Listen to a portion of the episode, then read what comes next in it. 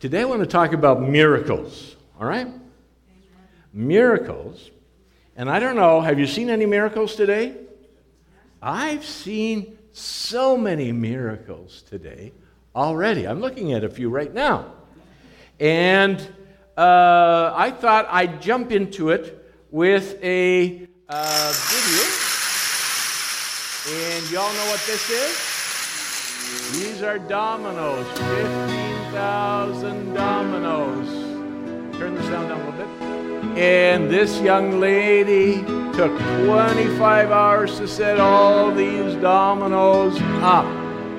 And we're not going to sit here for 25 hours and watch, but uh, it only takes a few seconds for all the uh, dominoes to tumble. It's quite an amazing thing to see how this arrangement, and you know that every one of these has to be exactly placed. If it isn't exactly placed, what's going to happen? It's going to stop. It's not going to work. And I want you to just appreciate how complex it is. And it took this young lady 25 hours of intelligent, careful placing of these dominoes in this arrangement in order then for all them to topple. And, and how far are we now? Look at that. We got a ways to go yet. But I want you to think what would happen if instead of it beginning a chain reaction of the things toppling, that you actually had the things coming into place?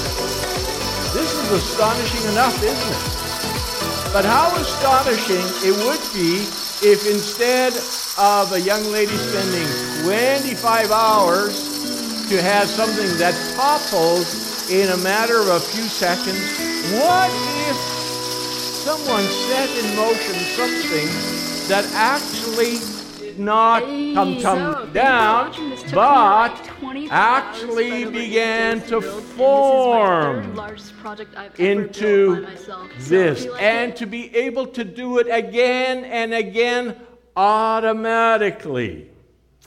I want to talk to you about miracles, the miracle in which we are living right now, first of all, because it will help us then to look at the specific miracles, like the healings that the Lord Jesus did or the resurrection.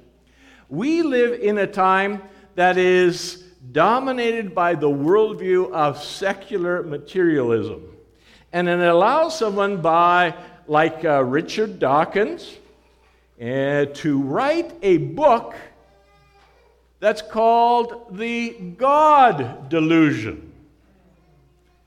And uh, he says, for example, biology is the study of complicated things that have the appearance of having been designed with a purpose. What do you think about that domino setup? Was that designed with a purpose? Yeah. But you see, biology, which is so much more complex, somehow Dawkins thinks, and others think, and in fact, this is promulgated in our schools, in our universities, that all these things happen by accident. Okay? And so we have uh, Dawkins who says biology is the study of complicated things that have the appearance of being designed with a purpose. Okay, Richard, how do you know this? You see, most of us are smart enough that we would say, and I'm not saying that Richard Dawkins is not a smart man. He was. I think he's gotten his theology straightened out now. But uh, he, uh, in his mid teens, decided that God was not the explanation. And so then what he imported was his theology, deciding that Darwinism was a much better explanation. And uh, he ends up in a position in which you can complete this statement with me, so try it. If it walks like a duck and it quacks like a duck, it's. Except Richard Dawkins would say, it's a chicken. Because you see, that is in effect what he is saying. It looks like it's designed, but it isn't designed. And why isn't it designed? Oh, because we know. Well, how do you know? Now, it's interesting that someone has actually penned a book called The Dawkins Delusion. Not the God delusion, but the Dawkins Delusion. Anybody wants to borrow it, they're welcome to it. And so there's a little blurb on the front cover. It's actually by another atheist, but this is an atheist who is, I think, a little bit more hopeful in his understanding of things. He says, The God delusion makes me embarrassed to be an atheist. And the McGraths show why. Interesting book. And you're welcome to borrow it. See, the problem is human beings know how to recognize design. So if I drive by your home and I see uh, dandelions all over the place, is that design? Might be in my home, but but if I see a uh, the the garden all dug up nice around the rock that's on the front lawn with uh, particular flowers, uh, roses or tulips or whatever, what are you going to say? Somebody actually designed that. You see?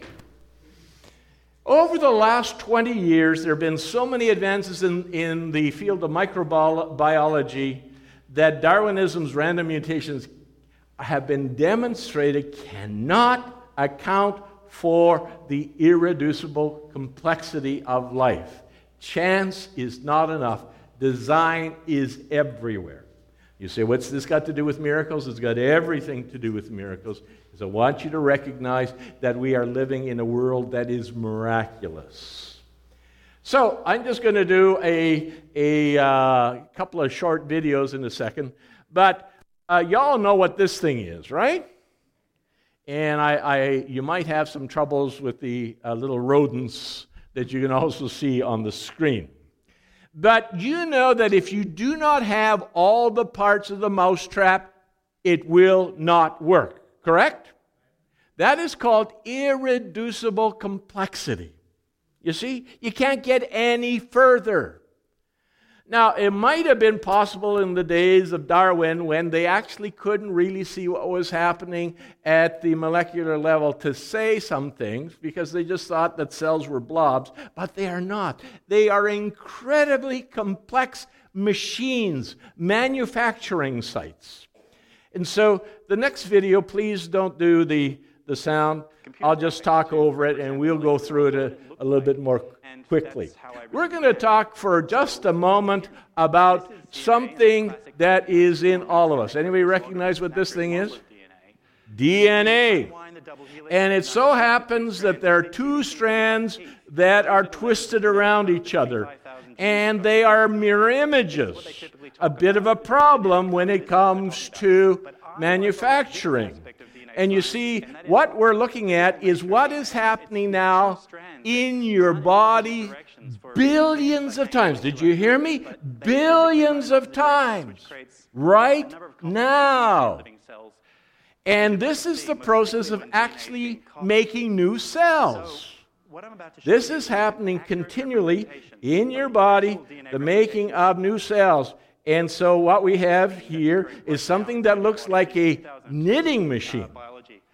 This is an actual visualization of what is happening in your body billions of times right now. It's an amazing process. So, if you have any one of these pieces missing or not working or happening in the right sequence, what's not going to happen? You are not going to get new cells. You see? Our bodies are just full of examples of this miracle that is within our own bodies. And uh, we're not going to spend a lot of time on this. I just wanted you to, to see it. But there, this is a video that you can see online, and uh, it is certainly worth meditating on, wondering at, understanding how amazing it is. Now, for this one, I do want the audio, okay? Perhaps the most amazing propulsion system on our entire planet is one that exists in bacteria. It's called the flagellum, a miniature propeller driven by a motor with many distinct mechanical parts, each made of proteins. The flagellum's motor resembles a human-designed rotary engine. It has a universal joint, bushings, a stator, and a rotor. It has a drive shaft and even its own clutch and braking system. In some bacteria, the flagellar motor has been clocked at 100,000 revolutions per minute. The motor is bidirectional and can shift from forward to reverse almost instantaneously. Some scientists suggest it operates at near 100% energy efficiency. All of this is done on a microscopic scale that is hard to imagine. The diameter of the flagella motor is no more than 5 millionths of a centimeter. The bacterial flagellum is one of many molecular machines that scientists have discovered in the last several decades, including energy producing turbines, information copying machines, and even robotic walking motors. What do you think? Pretty amazing. Adam, you're a mechanic. What do you think? Yeah. Okay. It really is amazing, you see, what God has created. And understand that if any one of the pieces is missing, if any one of the processes doesn't happen in the right order, then you do not have these moving, waving uh, extensions on the bacteria. It's as simple as that, okay? So if it walks like a duck and it quacks like a duck, it's it's a duck. Come on. Let's have some common sense. So let's not be bamboozled by those who have really sophisticated arguments that when you actually begin to spend time with them, you see that they actually fall apart. It's like trying to carry water in a paper bag. It isn't too long before the bottom falls out. Now, why are we still dealing with this? Because there is an immense investment in the power structures that say, no, no, no, we do not want to follow the evidence where it takes us. You see, the miracle of life in all you who have been out there planting seed. You've been planting seed because you know that within these funny little things, there is this remarkable gift of life. But right now, active within every cornstalk, you have this miracle of reproduction happening again and again. Billions of times more complex than that a spiral of dominoes, billions of times more complex. So you think that that spiral could not have happened by chance? But you believe that this can happen by chance? Come on. Now, you see, we're getting ready to really think about miracles here. C.S. Lewis gives us a really nice quotation on miracles. Miracles are a retelling in small letters of the very same story which is written across the whole world in letters too large for some of us to see. It's the same thing. It is God at work. It's God at work. Creation bears witness to the Creator. The Bible, understand, does not make the distinction that we have acquired in our uh, late 20th century, early 21st century way of talking, the difference between natural and supernatural. That actually distorts our understanding. All of creation bears the stamp of God. Psalm 19 The heavens declare the glory of God, the skies proclaim the work of his hands. I'll tell you, I was enjoying driving in this morning because what was I seeing everywhere? The evidence of God at work. I was looking at those cornfields and I was saying, Look at that, the life that God has put into those corn stalks. And it just continues to work and work and work. Look at the expanse of the order of this world. Now, Isaac Newton, I think he was a little before your time, Calvin. Isaac Newton is often considered the greatest scientific mind that has ever been. Sometimes Einstein's considered, but Isaac Newton is often considered the most. And understand that this is in the introduction of his great uh, work. The most beautiful system of the sun, planets, and comets could only proceed from the counsel and dominion of what? An intelligent, powerful being. There is no conflict between believing God is at work in his creation and doing science. There is no conflict at all. There's only a conflict when we do not wish to understand. What we call miracles are events that are meant to, first of all, catch our attention, secondly, show the power of God, and then reveal something about God. They are part of His message, they are signs. But let's understand that miracles are not very effective in communicating if we have closed minds and hearts. The blind will not see, the deaf will not hear. Now, you know that when the children of Israel were wandering around in the desert for some 40 years, uh, that God gave them something to eat manna. But after a while, they got bored with it and they didn't appreciate it. They didn't re- recognize the miracle of it, you see? And we need to understand that lesson in our lives. If we don't understand that we are living in the most amazing world in which God's creative power is evident over and over and over again, we aren't even ready to receive what God has to teach us afresh. They got used to having the manna and they got bored. Familiarity breeds contempt. You ever heard that? Okay? Let's understand that no miracle is enough for those who will not believe. So, John chapter 11, Lazarus is raised from the dead. We read that many of the Jews who had come to visit Mary and had seen what Jesus did put their faith in him. They did believe him. But the Sanhedrin, who would not see, ignored the miracle. And so we read so from that day on, they plotted to take Jesus' life. Let's understand, we see this over and over again. Jesus feeds 5,000. The skeptics still asked, this is John 6, verse 30. They asked him, What miraculous sign then will you give that we may see it and believe you? What will you do? Come on! He just fed 5,000. Why are you asking? And then we read that in his hometown he could not do miracles.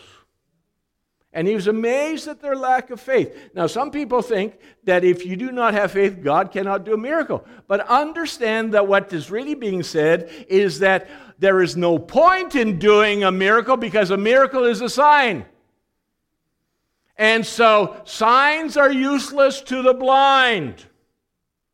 If you're unwilling to understand what God wants to say to you, what's the point?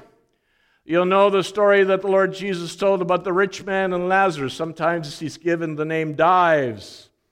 And so now Dives is in a hot place. And there's a great gab fixed, and Lazarus, the beggar, who used to sit at his gate and beg for bread, is now in Abraham's bosom. That's a description of God's care and the afterlife. And so now eh, uh, uh, the rich man wants to get out of there. He wants water. He can't get water. He's told that there's a great gulf fixed. And then the rich man says, Well, what will you please go and please, please, just go and warn my brothers. And the answer that Abraham gives if they do not listen to Moses and the prophets, they will not be convinced, even if someone rises from the dead. So we need to ask the question what evidence will be sufficient? What is really blocking your ability to see the presence of God? Could it be that you have come to a place where you have ceased trusting God? And you understand that we're always learning how to trust God in new areas of our lives. I had an interesting elevator experience. Uh, my mom hated getting on, on, on escalators. And, uh, and uh, so whenever we'd be out together, I'd have to kind of take her under my arm and take the step forward with her. And then we'd, we'd get on, and then she discovered it was quite all right. Well, Karima, who was here on uh, Wednesday and Thursday for VBS, uh, they've now done something in the KW area where they've actually closed down the main bus station. But you still, would still get your tickets there, but you had to go up an escalator to where it was. I didn't think it was a problem. I drove her to the station. We're about to get on the escalator. Next thing I know, she's running out the door. I said, Karima, where are you going? And so then I follow. I didn't run. I'm not much for running. And, uh, and I watch as she then tries every door that used to be open to get up onto the level because the building actually went over top of where the buses came in, you see? Trying every door. Why? Because she is unwilling to get on the escalator. I said, Come on, I've helped my mom. I will help you. Conquer your fear, conquer your distrust. So often we are not able to receive the thing that God has for us because we've already set our minds in a particular way that prevents us from understanding. Now, some of you will perhaps know this beautiful boat, the ferry, the Chi-Cheemaun. Who's been on that? A few of you, quite a number of you. Uh, and uh, so I was pastor on Manitoulin Island for six years. I was going to take my son David back for a particular visit, and he was three years old at the time. Smart kid. We're waiting for the ferry to come in in Tobermory, and uh, he was all excited about getting on this big boat.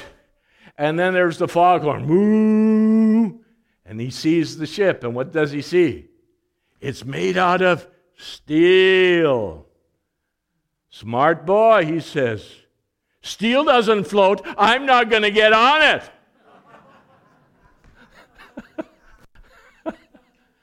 and so you see, he had part of what he needed to know, but he didn't have it all. Now, he did get on because we did get on together. We, we had the evidence that, that it was floating, and there was dad that, it was ins- that was insisting either you get on or you're going to stay here and die.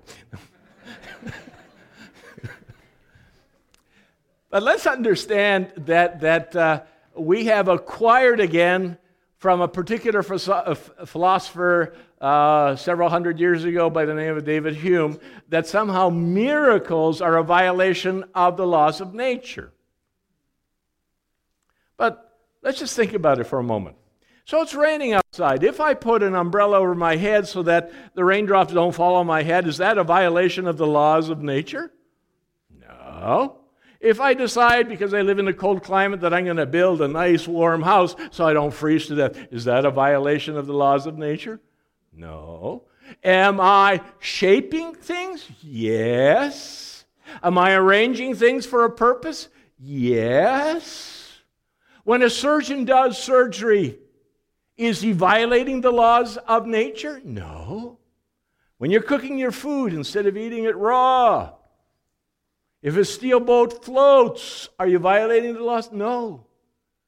And so let's understand that an intelligent arrangement of things for a purpose is just common sense. And so that's what God does.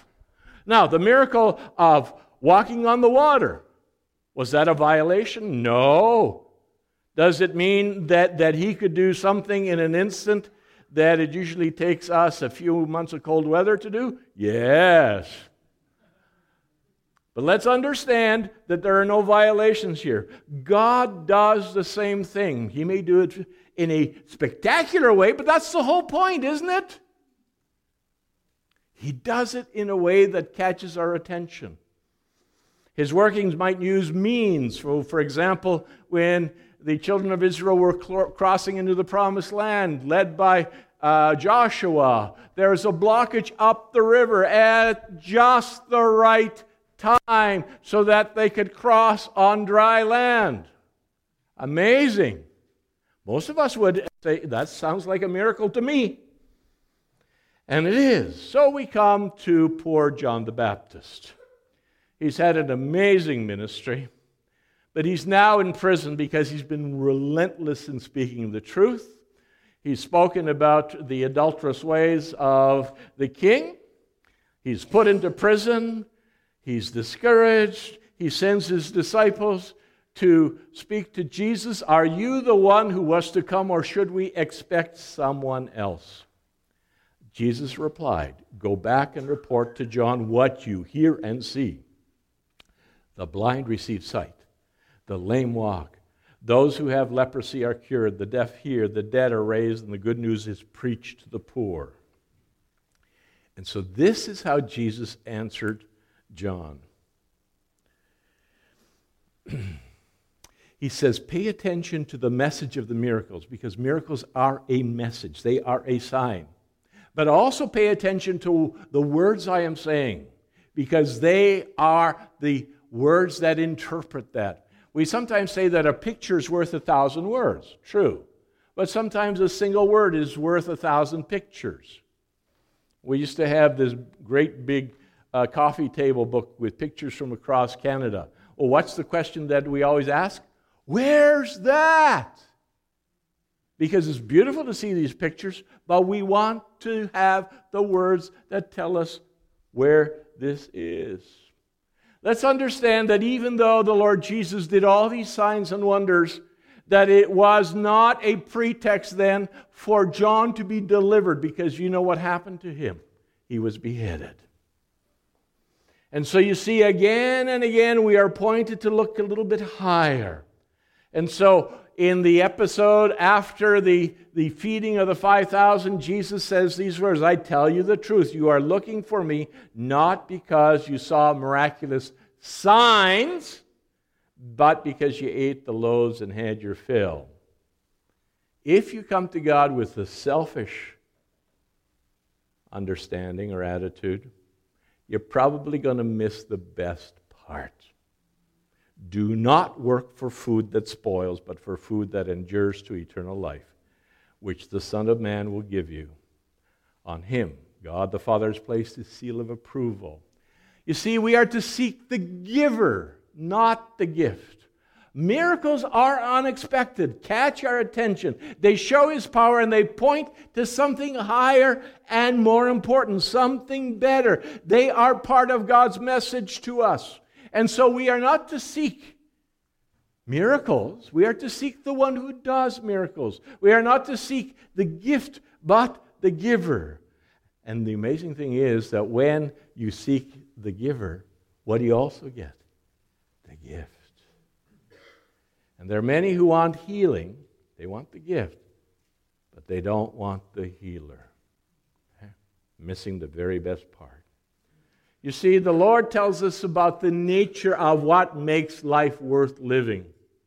And it is about relationship. You know what makes life worth living for you? Relationship, human relationships. But more than that, this is eternal life that they may know you, the only true God, and Jesus Christ, whom you have sent. And David long ago said, Because your love is better than life, my lips will glorify you. Are you looking for a miracle today? Good. But have eyes to see what God is already at work doing. Start by giving thanks for the many miracles that form the fabric of your life, that form the fabric of all creation. It's all around us. Say thank you, thank you, thank you. And if you want to jump up and down the way Calvin did on the, the platform, all the better. And some of us might then need to go and have an easy chair and a cool drink.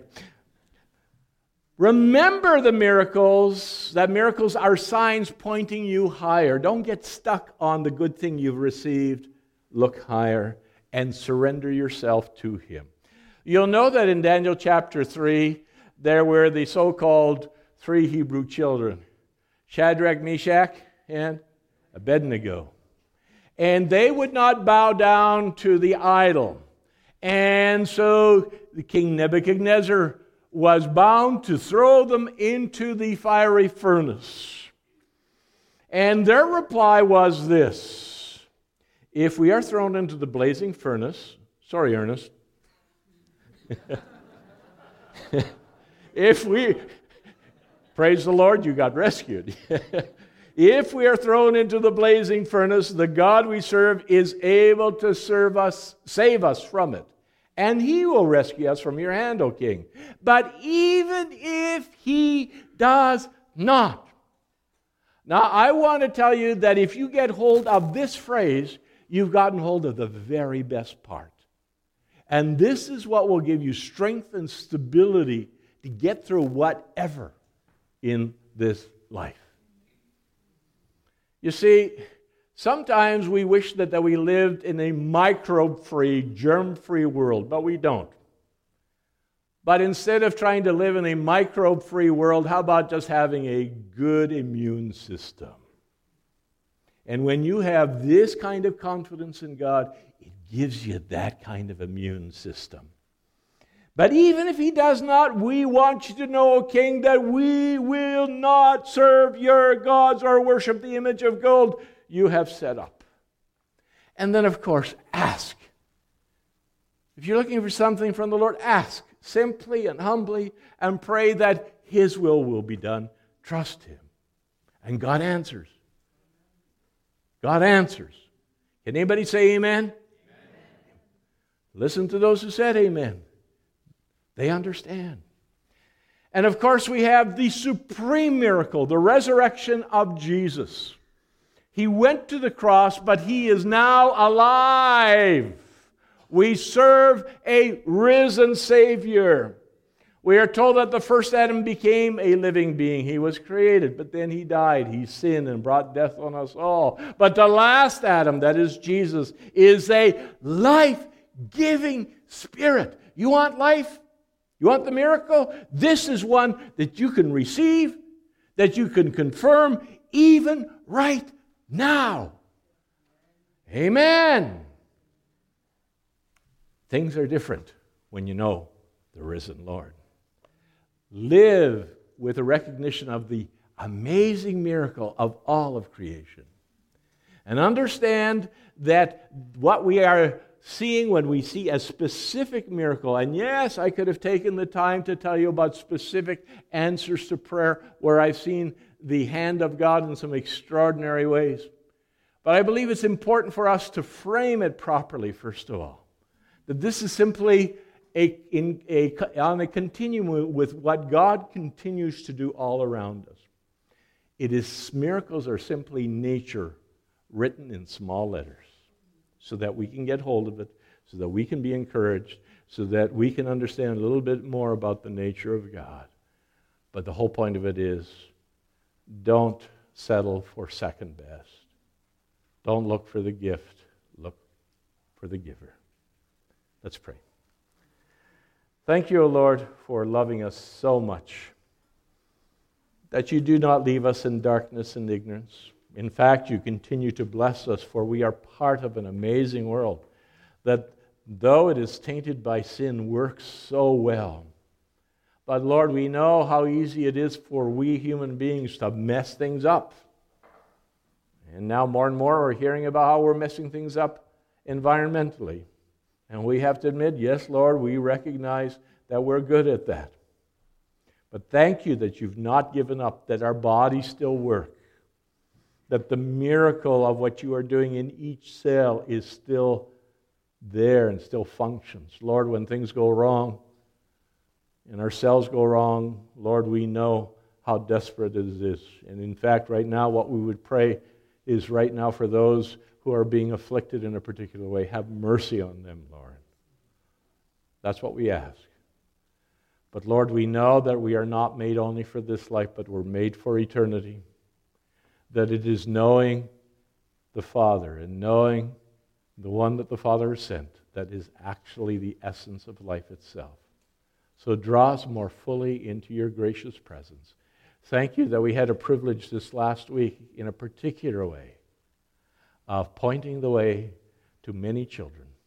And may they receive it. May the seed of what's been sown grow and grow strong and bring forth a rich harvest to give them the strength, the courage, the ability to live this life in a way that brings glory to you, but also that will carry them into eternity. Thanks again for loving us. Thanks for meeting uh, with us today. Amen.